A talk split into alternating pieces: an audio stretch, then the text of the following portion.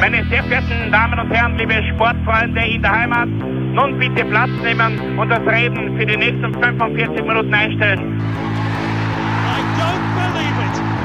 David Beckham scores the goal to take England all the way to the World Cup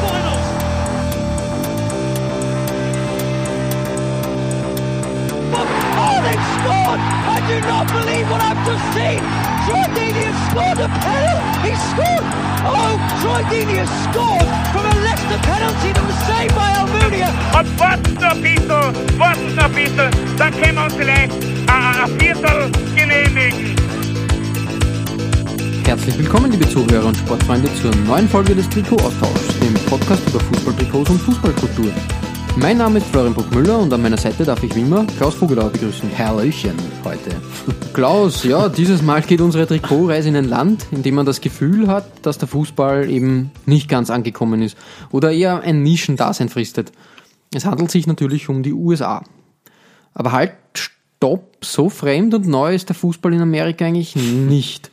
Äh, weißt du, Klaus, wann der erste Club in den USA gegründet wurde? Also wenn du schon so fragst, dann wird es möglicherweise wirklich äh, doch gar nicht so spät gewesen sein, wie wir vermuten könnten. Vielleicht schon in der ersten Hälfte des 20. Jahrhunderts.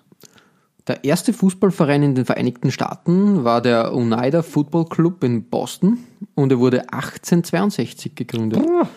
Und das war sogar noch vor der Gründung des britischen Fußballverbands. Ja, richtig, war ja die 70er Jahre irgendwann. 78er.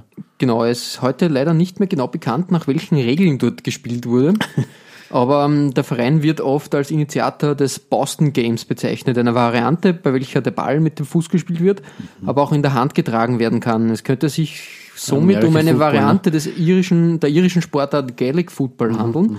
Und das erste Fußballspiel nach den Regeln der FA wurde zwischen den Mannschaften der Princeton University und der Rutgers University im Jahre 1869 ausgetragen. Dabei wurde noch sehr hart gespielt und jedes Team bestand aus 20 Spielern.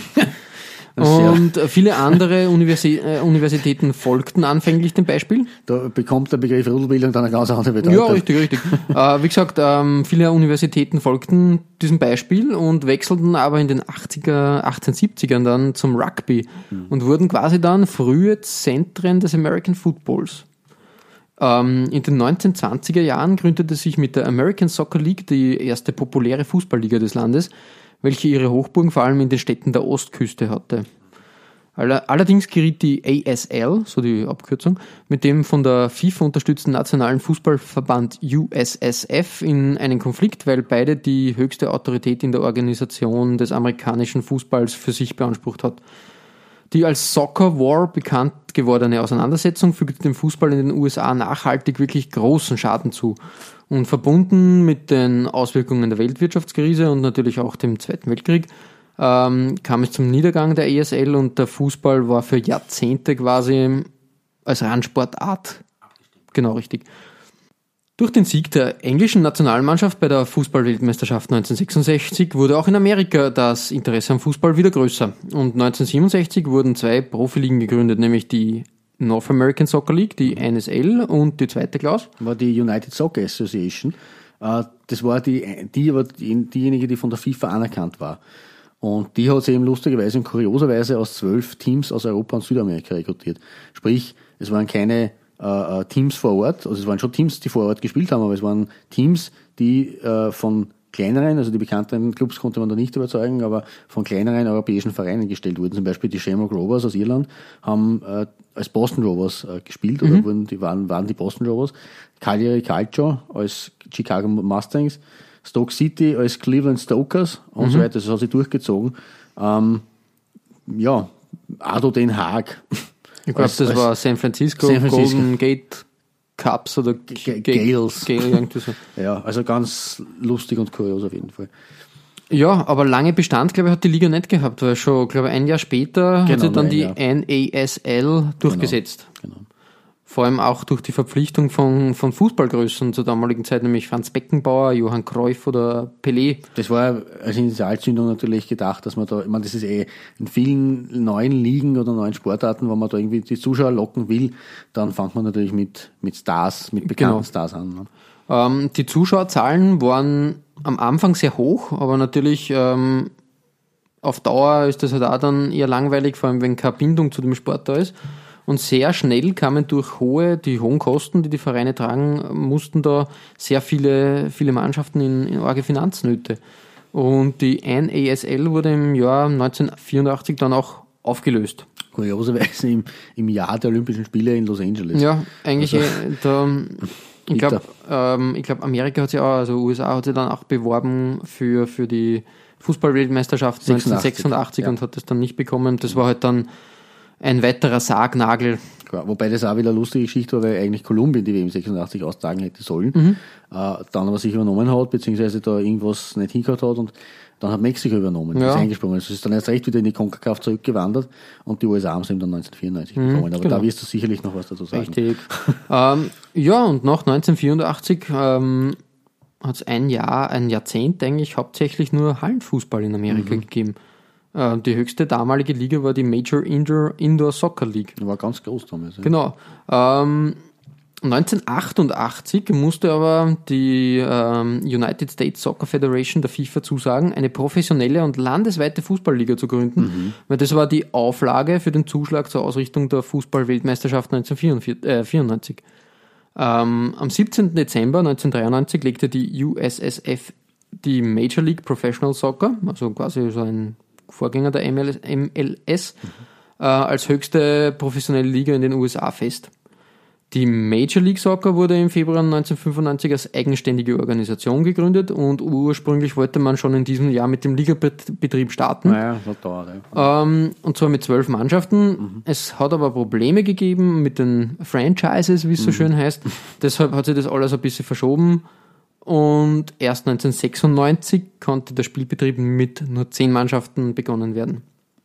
Äh, um den Start der Liga für Zuschauer und Investoren attraktiv zu gestalten, wurden wie schon damals bei der NASL halt bekannte Spieler, wie zum Beispiel US-Nationalspieler Alexi Lalas oder Tony Miola, äh, verpflichtet. International sorgten Spieler wie Jorge Campos und äh, Carlos Valderrama für zusätzliche Aufmerksamkeit und natürlich auch den Markt für die, die Hispanic-Bevölkerung dort zu beackern, sage ich jetzt Eine einmal. sehr, wi- eine sehr wichtige Gruppe, also wichtige ethnische Gruppe. Und interessanterweise, bevor die erste Saison gestartet hat, ist auch wieder so ein Ding, das so typisch amerikanisch ist, hat die äh, Major League Soccer in jede Mannschaft vier dieser bekannten Spieler verteilt. Also da hat es einen Pool an bekannten Spielern gegeben.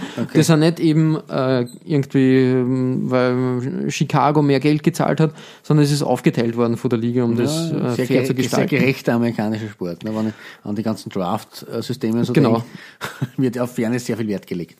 Ja, ähm, nach der ersten Saison, die nicht sehr schlecht gelaufen ist, ließ aber das Interesse an der MLS schon wieder stark nach. Und das lag daran, dass es in Amerika noch keine große Infrastruktur mit richtigen Fußballstadien gegeben hat, sondern mit Footballstadien. Genau, das war in der NSL, schon- NASL schon. Ja, und die waren halt Kapazitäten von 60.000 Zuschauern plus gewohnt. Und da ist natürlich als damals Randsportart geprägtes Spiel, das war einfach zu viel. Mhm. Ähm, man hat es dann auch immer wieder versucht, ähm, mit, mit Regelwerkanpassungen attraktiver zu gestalten.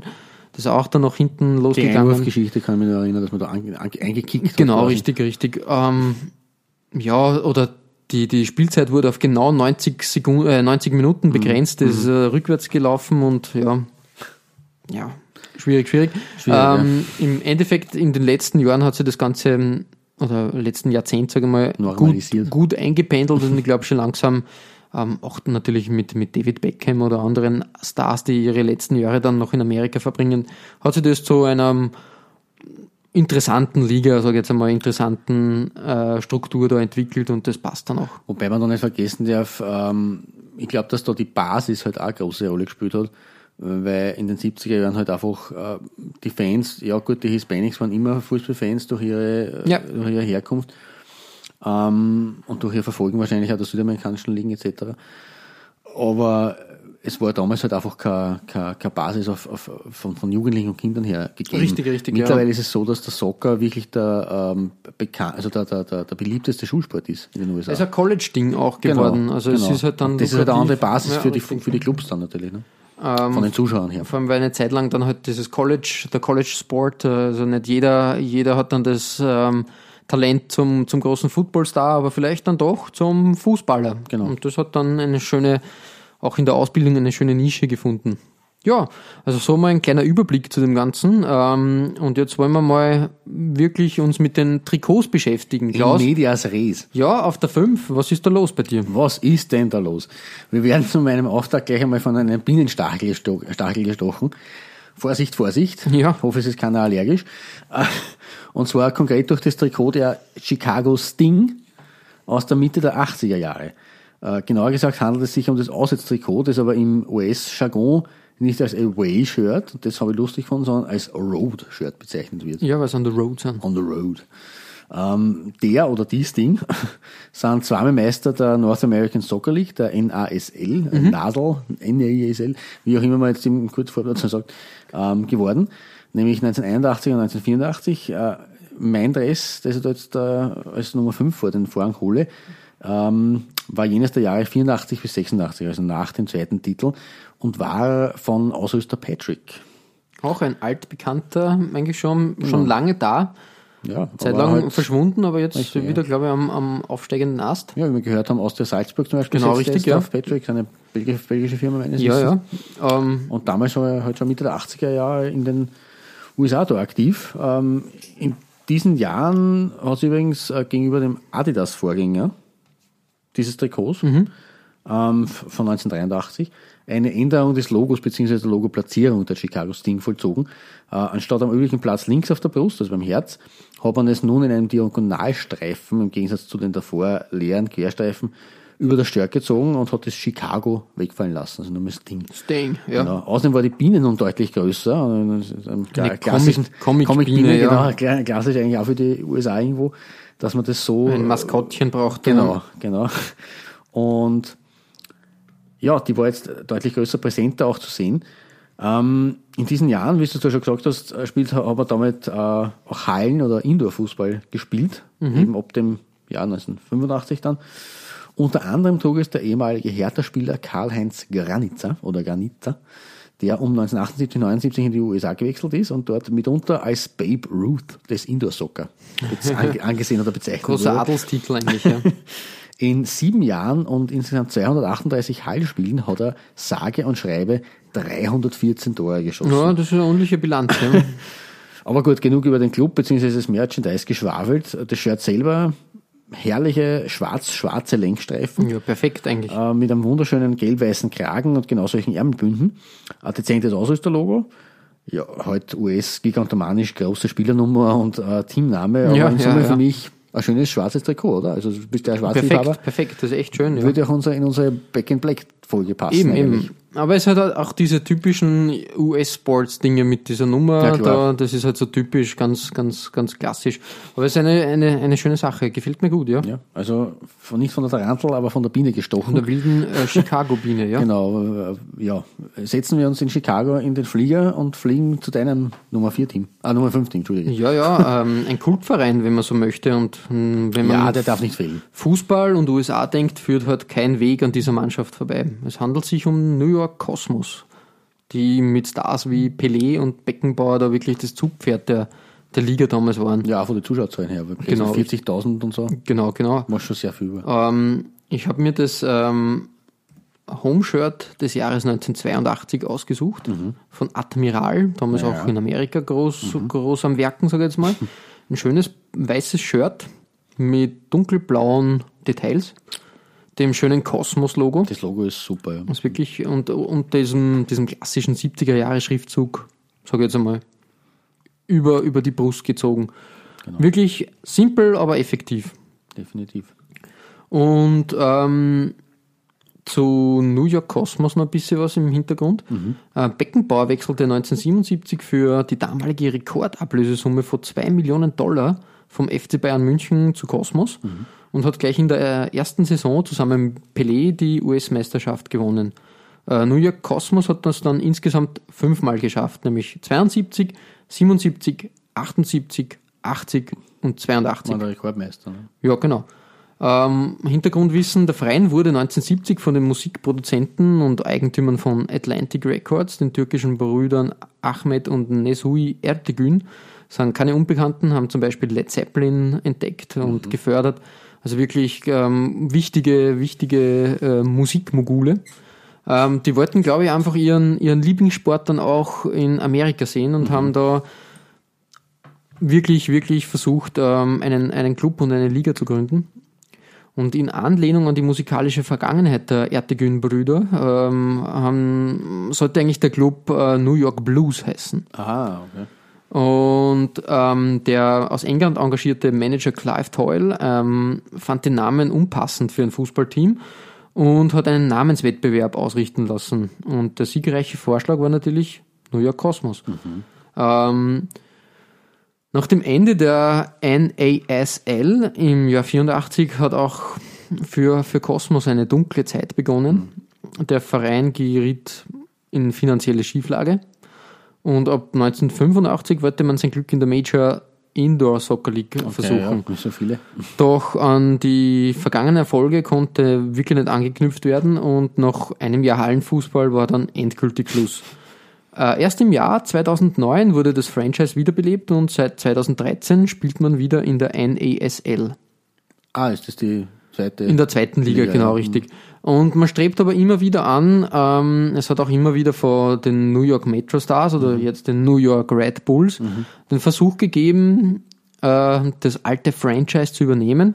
Ähm, der, der Besitzer dieser, dieser Markenrechte, ich glaube, das war noch immer Clive Toyle, Okay. hat sich da aber sehr gewehrt und hat sich sehr um, um, um die Wahrung dieser Ikone gesorgt und erst als Pelé dann wieder, wieder als Markenbotschafter eingetreten ist und dann Eric Cantona als Sportdirektor an Land gezogen hat, hat er sich dafür entschieden, okay, jetzt starten wir einen neuen Versuch und Okay. eben seit 2013 äh, in der NASL äh, tätig und auch dort der Rekordmeister. Leider äh, im Moment auch wieder ein bisschen turbulent bei, bei New York Cosmos. Auch wieder finanzielle Schwierigkeiten. Mal schauen, wie es weitergeht. Ja, das ist halt, Ich hoffe, es, es, Sie können sie da fangen. das hoffe ich ehrlich gesagt auch, weil wäre, wäre, Wäre sehr schade, um eine genau, richtig, richtig. Legende dieses, also des US-Fußballs, des Soccer. Wer mehr über New York Cosmos und auch ein bisschen über den Fußball der 70er und 80er Jahre in Amerika wissen möchte, es gibt eine äh, Doku, Once in a Lifetime, The Extraordinary Story of the New York Cosmos. Die findet man ähm, beim Händler seines Vertrauens oder bei der Videoplattform seines Vertrauens, wenn man ein bisschen sucht. Ähm, sehr sehenswert und schönes ähm, Videomaterial aus einer interessanten Zeit, die eigentlich gar nicht so präsent war bei uns. Ja, richtig, ja. Ja, also so viel ähm, äh, aus New York bei mir auf der 5. Weiter geht's auf der 4. Auf meiner vier, ja. Äh, mein vierter Platz geht, aus, geht an einen Club aus Foxborough, Massachusetts, der genauso wie die Chicago Sting und auch wie die New York Cosmos äh, Outdoor- und Indoor-Soccer äh, praktiziert hat. Und zwar die New England T-Men. T-Man, Tea Party. Teampa, ja, es ist, hier gibt es natürlich auch eine kleine Geschichte und zwar natürlich zum Teamnamen, der ja selbst für die USA eher ungewöhnlich ist, ist aber richtig, ja. hat natürlich einen Background. Im Jänner 1978, im Januar dieses Jahres nämlich, äh, erwarb die Lipton Tea Company okay, okay. eine Lizenz zur Teilnahme an der NASL, die aufgrund der bevorstehenden Erweiterung der Liga erhältlich war. Die zu diesem Zeitpunkt äh, vollzogene Aufstockung der Teilnehmer resultierte aus dem Boom, den gerade die spektakulären Verpflichtungen von eben äh, New York Cosmos ermöglicht hatten. Passt, passt recht gut wie die Faust aufs Auge äh, vom einen zum anderen. Ähm, Lipton hat einen neuen Verein in Foxborough eben installiert und hat ihm folgerichtig den Namen T-Man gegeben. Die He-Man T-Man. Ja, damit wollte man aber nicht nur Werbung für die Teeprodukte machen, sondern auch Bezug auf die revolutionären Wurzeln dieser Region nehmen. Ne, nämlich, und du hast es schon richtig gesagt, in dieser Region hat auch die legendäre Boston, Boston Tea Party, Party, ja. von 1773, der Ursprung der US-Unabhängigkeitskämpfe gegen England, stattgefunden.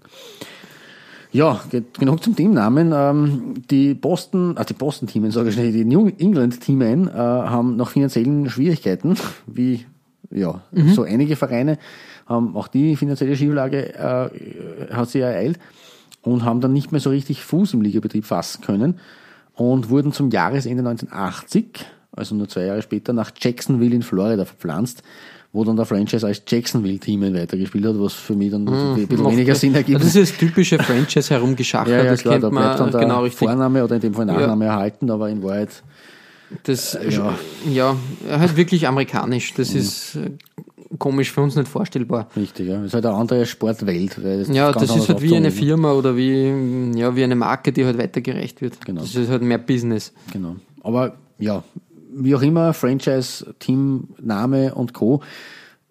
Möchte jetzt eher dann abschließend nur aufs Shirt eigentlich eingehen. Ja, richtig, weil dem richtig. sind wir ja da.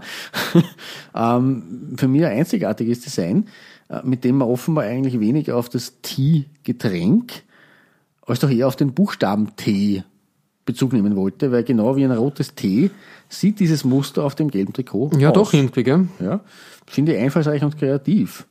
Äh, aus der Art schlägt bei diesem Umbro-Dress übrigens äh, auch die Platzierung der Spielernummer, die da Ja, die angebracht ist. richtig, das ist mal das Erste, was mir sehr seltsam auffällt, weil eben da unten eher irgendwo platziert, dann auf den Ärmeln. Genau, Da ist das ist Umbro drauf, dann, die, die, Umbro äh, Bandar, wie sagt man? Banderole. Banderole dann überdeckt. Und das Zweite, was mir auffällt, Raute, ist Umbro-Raute. Umbro hatte, ja. Ähm, das ist ja wirklich wie ein Netzshirt fast. Es ist sehr Ja. luftig locker. Also das ist Genau, schon ja. irgendwie ein perforiertes Shirt. Also das ist nicht irgendwie ein Stoff, der durchgängig ist. Ja, wie ein Football-Shirt eigentlich fast, kann man ja. Mhm. sagen. Ja. Aber ähm, ein, ein schönes Zeitdokument, wie ich finde. Es zeigt halt ähm, mit, dem, mit dem Design und so, ja, schön. Die New England Team 1978, auch übrigens das Road-Trikot.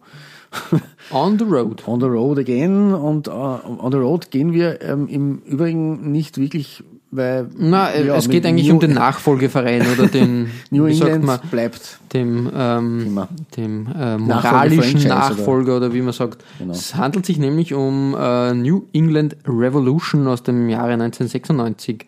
Ähm, ein Trikot von Reebok. Muss man auch dazu sagen, ähm, in der Phase war es ja noch interessant in der Major League Soccer.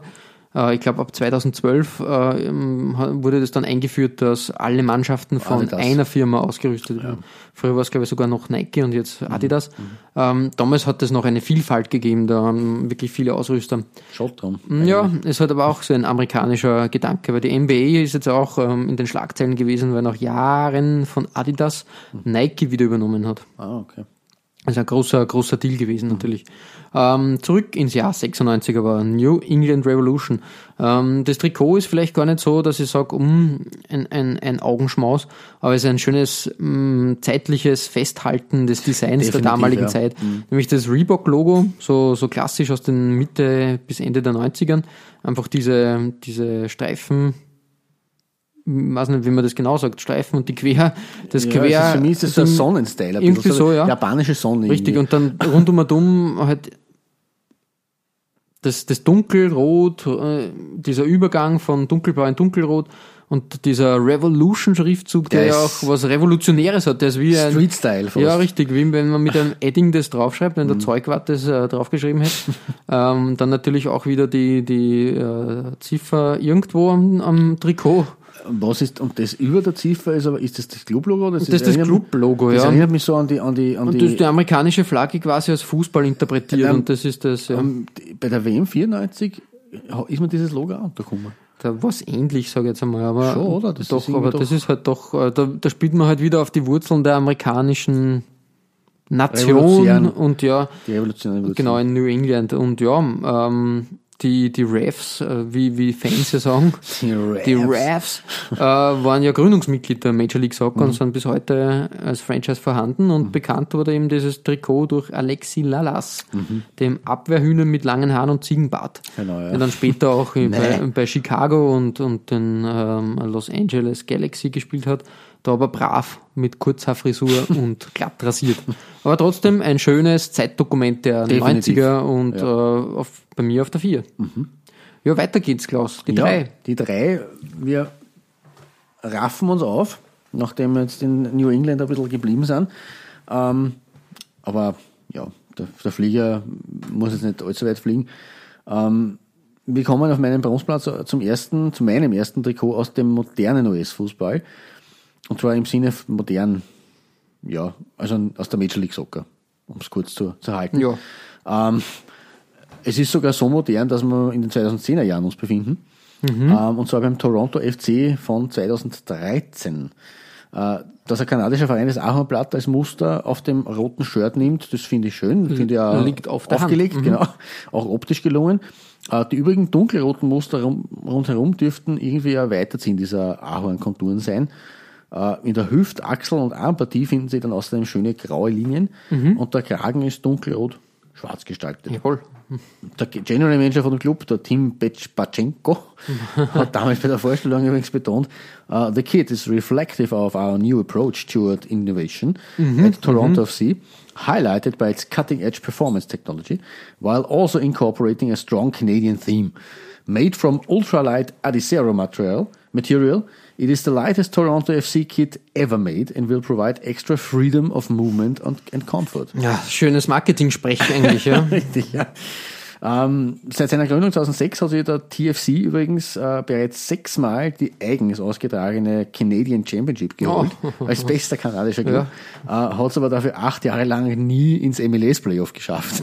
Muss man auch mal schaffen. Äh, erst 2015 geht es da bergauf. 2016 ist man sogar erstmals im Conference-Finale, also unter den Top 4 der Liga gestanden. Für dieses Trikot gönne ich Ihnen noch einmal den Titel. Ja. Würde ich ganz ehrlich sagen. Klassisches Adidas ähm, Amerika-Design, wie ich finde. Ja. Sowas findet man bei uns dann nicht so. Genau, ja. Da, da arbeitet Adidas auch dann wieder ähm, ex- extra für diese, für diese Mannschaften was heraus, finde ich. Ja. Das unterscheidet sich schon vom europäischen Markt dann. Ja, ich meine, wie gesagt, wie wir schon oft gesagt haben, man weiß halt dann nicht, ob das nicht vielleicht insofern möglich ist, weil halt die, die Fanbase in, in, den, in Nordamerika anders tickt oder vielleicht irgendwie weniger radikal gegenüber Clubfarben oder gegenüber Mustern ist wie die europäische, gerade bei den großen Clubs. Aber man lebt sich da oder man, man, man ist da definitiv innovativer, was das Ganze betrifft. Ja. Weil in Europa, man kann sich jetzt nicht vorstellen, dass Menu zum Beispiel mit so einem Design herumläuft. Na, das Also, geht, das ist ah, irgendwie. Blatt okay, aber- Na, das schon gar nicht, aber trotzdem, dieses, dieses Herausarbeiten von, ich glaube, jede Mannschaft hat da wirklich ein individuelles Design oder, Genau. ja, finde ich, finde ich ganz schön eigentlich zu beobachten. Und wir haben schon einmal besprochen, man merkt ja sofort, dass das ein Major League Shirt ist einfach, finde ich. man sieht Das ist auf an. Das ist auch- Anblick zu sehen, dass das in der Major League äh, stattfindet. Genau, ja. Ist aber nichts Schlechtes. nicht Nein, sagen. natürlich. nicht- Es ist, es ist einfach nur markant. negativ behaftet. Genau, Genau, es ist es, ist, es sticht ins Auge und das finde ich ganz okay. Genau. Genau. Ja, wir bleiben im Übrigen weiterhin auf der Osthälfte der USA, äh, beziehungsweise Nordamerikas und wandern wieder jetzt zurück in die USA von Toronto. Genau. Äh, bis in das äußerste Zipfel. Richtig. Ja, äußerste Zipfel ist jetzt vielleicht zu gesagt, aber ja. Bitte sehr, dein, deine Nummer drei. Es geht nach Dallas, Texas. genau. Und zwar zu den Dallas Sidekicks. Ähm, jetzt denkt man Ah, natürlich, geiler Teamname eigentlich. ja, ein cooler Name und das ist natürlich ähm, die, die Facette des amerikanischen Fußballs darf natürlich nicht fehlen und da muss ich ein bisschen was dazu erzähl- erzählen. Das Ähm, wünschen wir uns ja. Genau, die Dallas. Sidekicks haben nämlich in einer Liga gespielt, die weder die Major League Soccer war, noch die NASL. Es war die Continental Indoor Soccer League. Und nach dem Untergang der NASL in den 80ern hat sich der Fußball ja in die Halle verabschiedet. Das Genau. haben wir ja schon besprochen. Mit teilweise übrigens argen Zuschauerzahlen. Genau, Am richtig. Anfang, Es- das ist halt dann bergauf gegangen. War, war sehr erfolgreich eigentlich. Ähm, Weiß man übrigens als Europäer auch nicht eigentlich, muss ich dazu sagen. Weil wir haben immer nur Hallenfuß, also Mhm. Wiener Stadthallenturnier und vielleicht noch diese Teppichturniere, die es in, in, in Deutschland gibt, äh, mit den ganzen DFB-Masters bis Anfang der 2000er Jahre, aber dass es in den USA eigentlich eine, eine gewisse Hallentradition, vielleicht zugesagt, aber Hallen äh, Kultur, würde ich fast gibt. sagen, ja, Genau, das war ist uns eigentlich nicht bewusst. Ja. Umso, umso schlimmer finde ich das dann beim, beim, beim, beim gut- guten, schönen äh, FIFA ja, ja, nun keine Halle da ist. Ja. nur, wo keine Halle da ist, obwohl immer dann, es heißt ja da immer als Begründung, naja, da ist zu eine zu kleine Fanbase, die ist ja nur in Deutschland und Österreich fahren. Das stimmt ja nicht. Mhm. Na, das, so gesehen schön, nicht, das richtig, stimmt ja. nicht. Aber entschuldige, dieses Na, kein, kein Thema. Es, ist, es, es passt eh dazu. Es war halt wirklich ein Erfolg in, in, als Nachfolger, vor allem die Major Indoor Soccer League. Hat gepasst, weil Hallenfußball auch irgendwie zu diesem American Sports, US Sports Ding ähm, sich gut ergänzt hat. In der Halle gab es mehr Action, Ja. Mhm. mehr Tore, mehr Zweikämpfe und spektakuläre Dribblings. Äh, fast vergleichbar wie beim Basketball oder Mhm. beim, beim Eishockey. Ähm, dieses Geschäft haben auch die, die Clubbosse der Basketball- und Eishockey-Teams gewittert, nämlich allen voran die LA Lakers. Und im Sommer 1989 wurden die Bemühungen äh, intensiviert und ähm, ein Jahr später hat es äh, die Premiere der Continental Indoor Soccer League gegeben.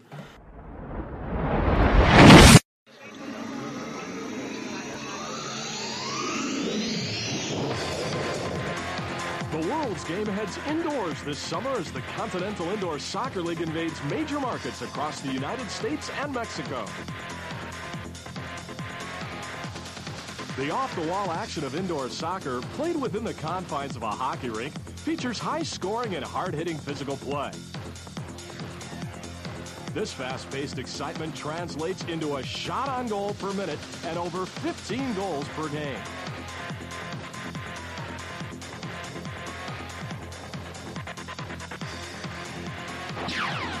Many of the CISL's 12 teams are owned by NBA and NHL owners committed to making soccer a major league sport in North America.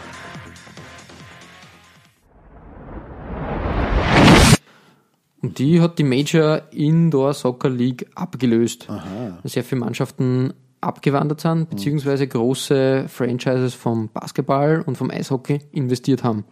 Die Liga hat sich dann wirklich auch in den ersten Jahren schon großer Beliebtheit erfreut und so waren zum Beispiel die Monterrey La Raza ähm, das erste Team aus Mexiko, das teilgenommen hat und das war ein Unikum, dass ein Team aus Mexiko stimmt, ja. bei einer, bei einer ähm, amerikanischen Liga mitmachen durfte. Immer noch Kanada und Ähm, USA, ja. Genau, und sogar ein Jahr später, also glaube ich 95, na zwei Jahre später, 95, hat ein zweites Team, nämlich die Mexico City Toros, ähm, die Liga bereichert. Und bis zum Ende der Saison 95, also dem dritten Jahr der Liga, waren bereits 50 Prozent der Teams profitabel. Wow, Das ist eine das ist cool, ja. beispiellose Meisterleistung eigentlich in der Profisportgeschichte. Man hat dann sogar 1996 einen Dreijahresvertrag mit Fox Sports unterzeichnet. Und ähm, dieser Vertrag hat zugesichert, dass ein Spiel der Woche in der Primetime übertragen wird und das zwar national, also wirklich äh, amerikaweit. Das ist eine große Sache eigentlich. Das ist wirklich, wirklich ganz groß. Ähm, auch General Motors hat in, in die Liga investiert und hat einen 3 Millionen Dollar Vertrag ausverhandelt. Mhm. Es ist wirklich blendend gelaufen damals. Ähm, aber hinter den Kulissen hat es leider irgendwie rumort, weil im Herbst 97 fand da der überraschende Niedergang der Liga ähm, statt. Das lag an den Richtungsunterschieden zwischen den NBA und NHL-Eigentümern und den äh, Teams, die keinen NBA oder NHL-Background hatten. Ah, hat es doch auch gegeben. Genau, das waren Dallas, Portland und Houston. Das waren halt die klassischen Teams der damaligen Zeit. Okay. Ähm, Dallas, Portland und Houston haben dann sich gedacht, das ist schon einmal gut gegangen. Wir arbeiten jetzt wieder zusammen und machen die Premier Soccer Alliance. und ähm, das war's dann aber auch, weil das hat nicht funktioniert natürlich, traurigerweise. Ähm, Mitte der 90er Jahre war dann der Höhepunkt dieses Indoor-Booms und dann auch natürlich mit der Major League Soccer hat das dann wieder irgendwie anders funktioniert. Ja, klar. Und ähm, im Winter 1998 wurde die Ziesel, also die Content, äh, ja, die Ziesel, Continental Indoor Soccer League, ja, das ist was, ähm, den Betrieb offiziell eingestellt und dann ist es immer sehr kleinteiliger geworden, was den Indoor-Bereich betrifft. Also regional, ja. Genau, richtig. Aber jetzt einmal so viel zu dem Thema. Ähm, Ja, auch große Ausführungen, aber es macht Ja. nichts. Die Geschichten davon Richtig. lebt, lebt ja auch äh, richtig, richtig, richtig. unsere, unsere, unser Podcast. Ähm, das Trikot ist ein schönes Lotto-Trikot, das ja Mitte der 90er Jahre schon bekannt ist. Ähm, mit einem wieder knalligen Logo, möchte ich sagen, mit äh, lustigem Schriftzug. Ähm, Ist ja auch wieder so plakativ, so mitten am Shirt. ja, der Ball ist als, als Cowboy verkleidet. Das äh, ist eigentlich sehr witzig. Ähm, das Design selber erinnert mir ein bisschen an das Fiorentina-Design. ja, genau. Schaut aber auch sehr, sehr schön aus. Und wie gesagt, ein tolles Trikot. Hat man eigentlich die, hast du die Continental Indoor Soccer League gekannt? Nein. Nein, überhaupt Über nicht. die Ich auch nicht. Telepsychic sagt man auch nichts. Es war, war für mich auch interessant. Ich habe schon gewusst, dass es immer wieder Bemühungen gegeben hat, dass man da Indoor Soccer ein bisschen ja, pusht.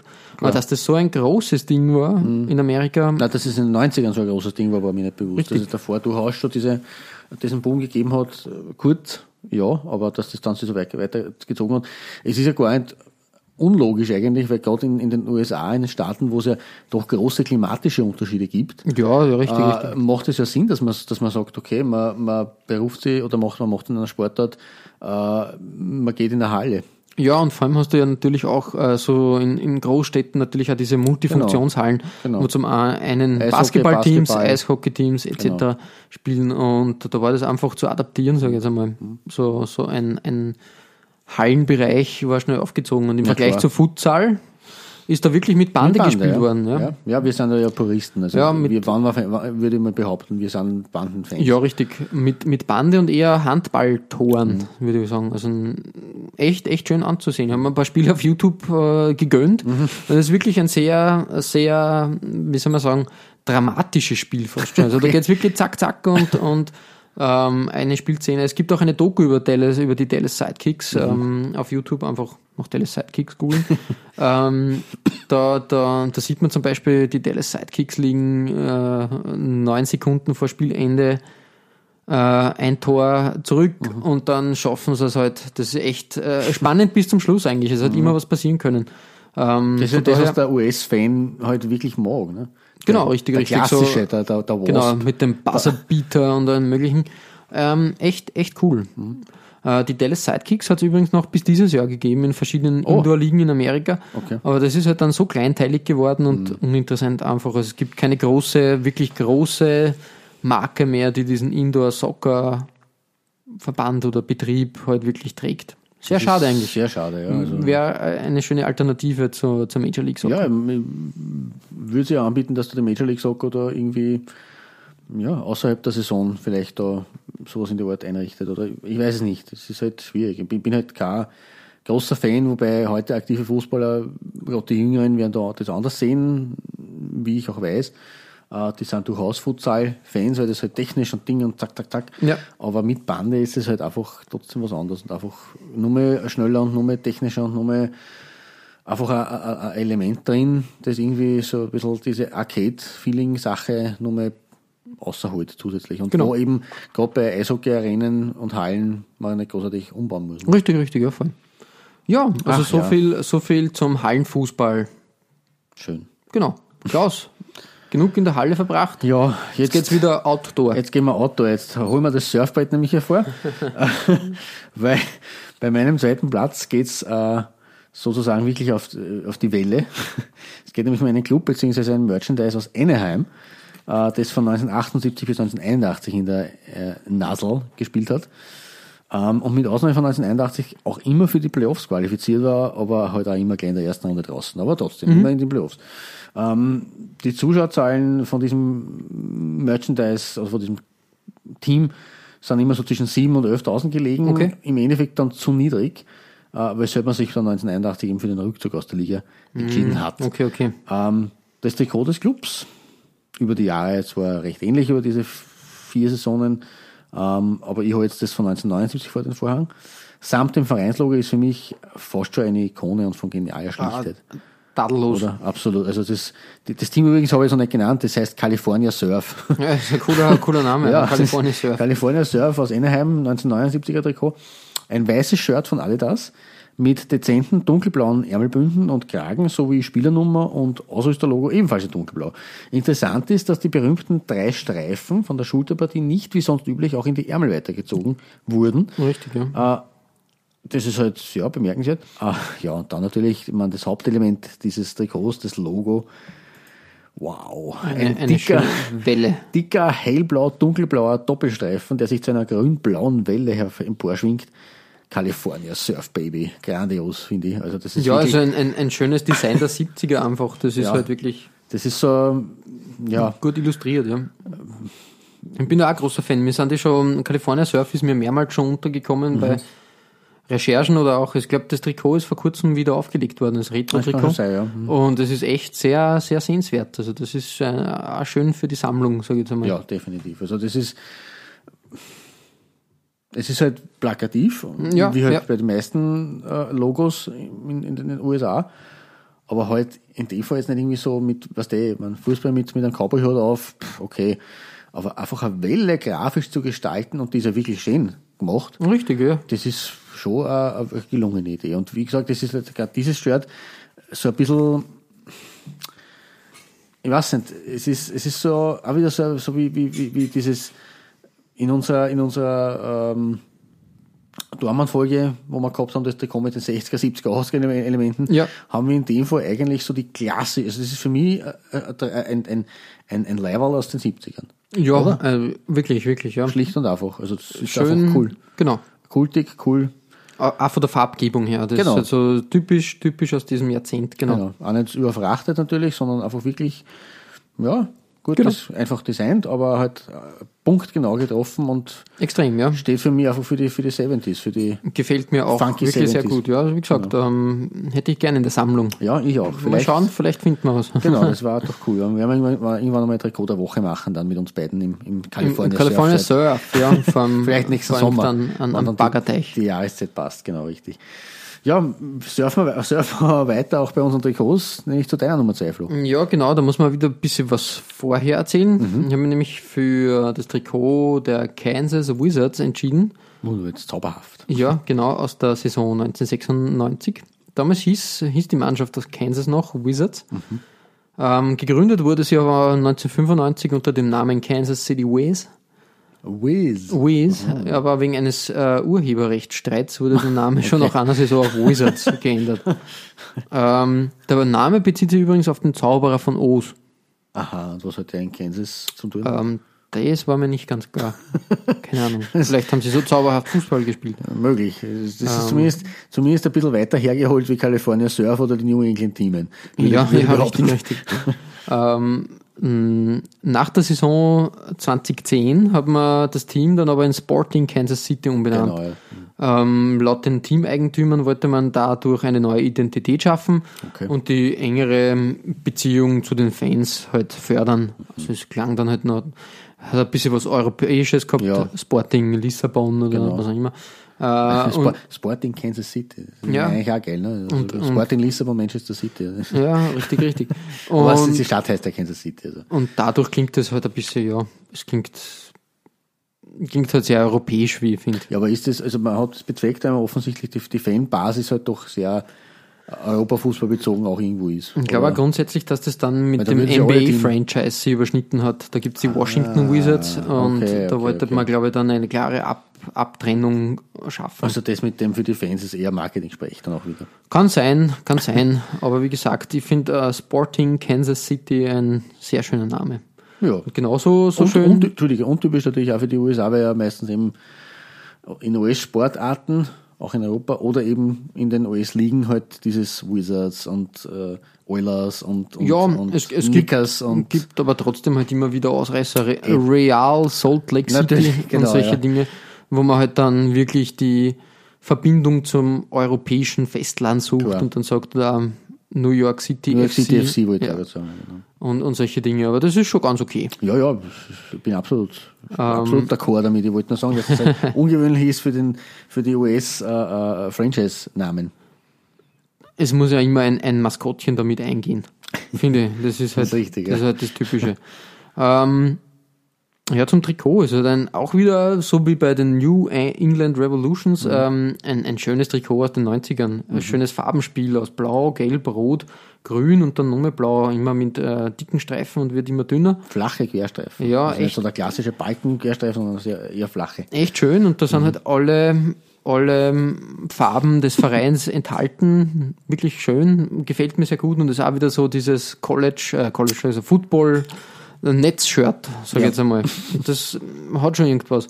Der Kragen auch mit den Knöpfen und dem kurzen, kurzen Stehkragen erinnert mich halt auch wieder an ein Tennisshirt halt. Ja, ja, das könnte der Egel genau so angehabt haben. Das Genau, richtig, vollkommen richtig. ja.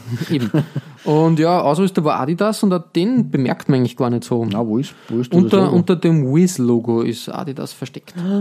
Ganz klein. Ah, ja, Da haben wir auch Tatsache. doch, der, der, der, noch das gehört zum Logo dazu. Nein, überhaupt nicht. Da, da sind keine Streifen, ke- kein Dreieck.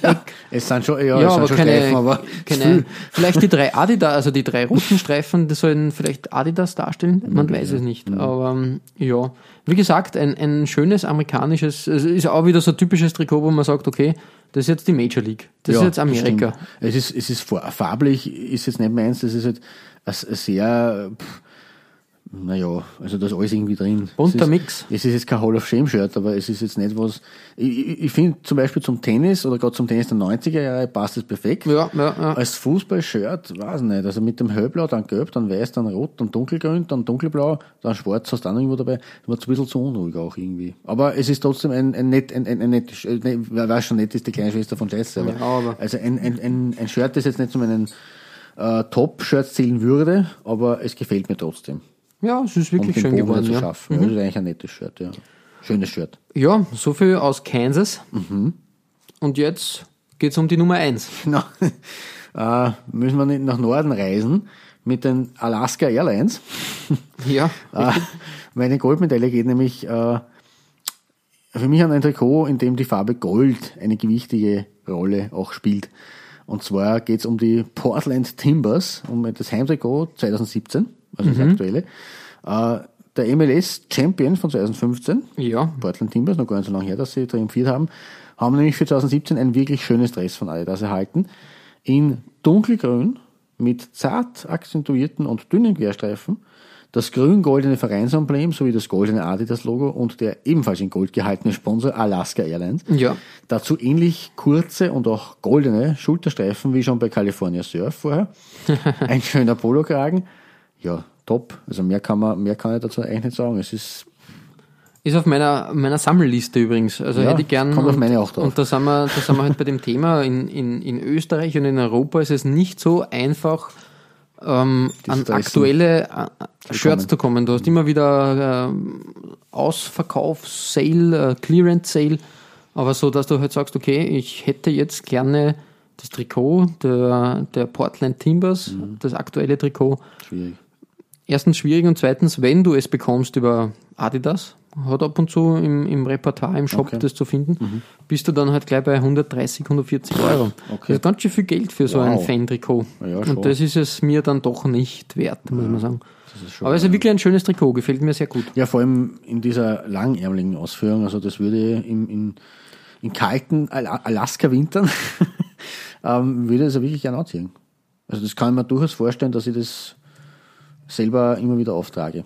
Ja, es, ist, es passt halt zum, zur Westküste. In Oregon Ja. wird's halt dann schon, schon Hushi, sage ich jetzt einmal. Also Klar. Oregon ist sicher auch ähm, erstens einmal Portland ähm, eine, eine Stadt, die vor allem durch die Musikszene und durch das Richtig, Ganze lebt und, und diese Alternativkultur und da passt das recht gut.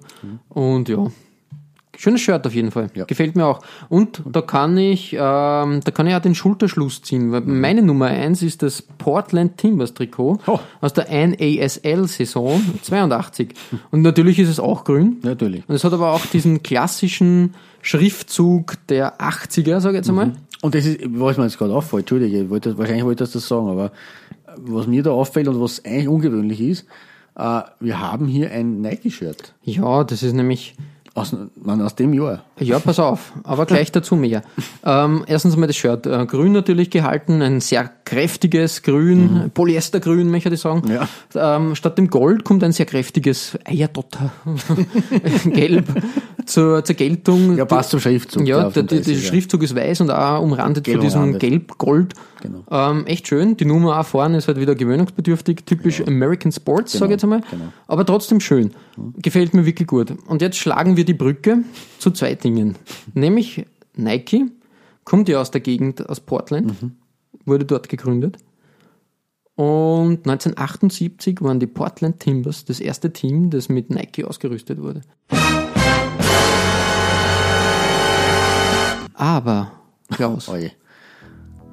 dieses Fass wollen wir erst das nächste Mal aufmachen, weil Oh, ein Cliffhanger vom Flo. dieses Fass wird das nächste Mal großes Thema sein. Wir wollen uns nach Adidas und Puma natürlich beim nächsten Mal mit den großen, großen Trikots von Nike, Nike. beschäftigen.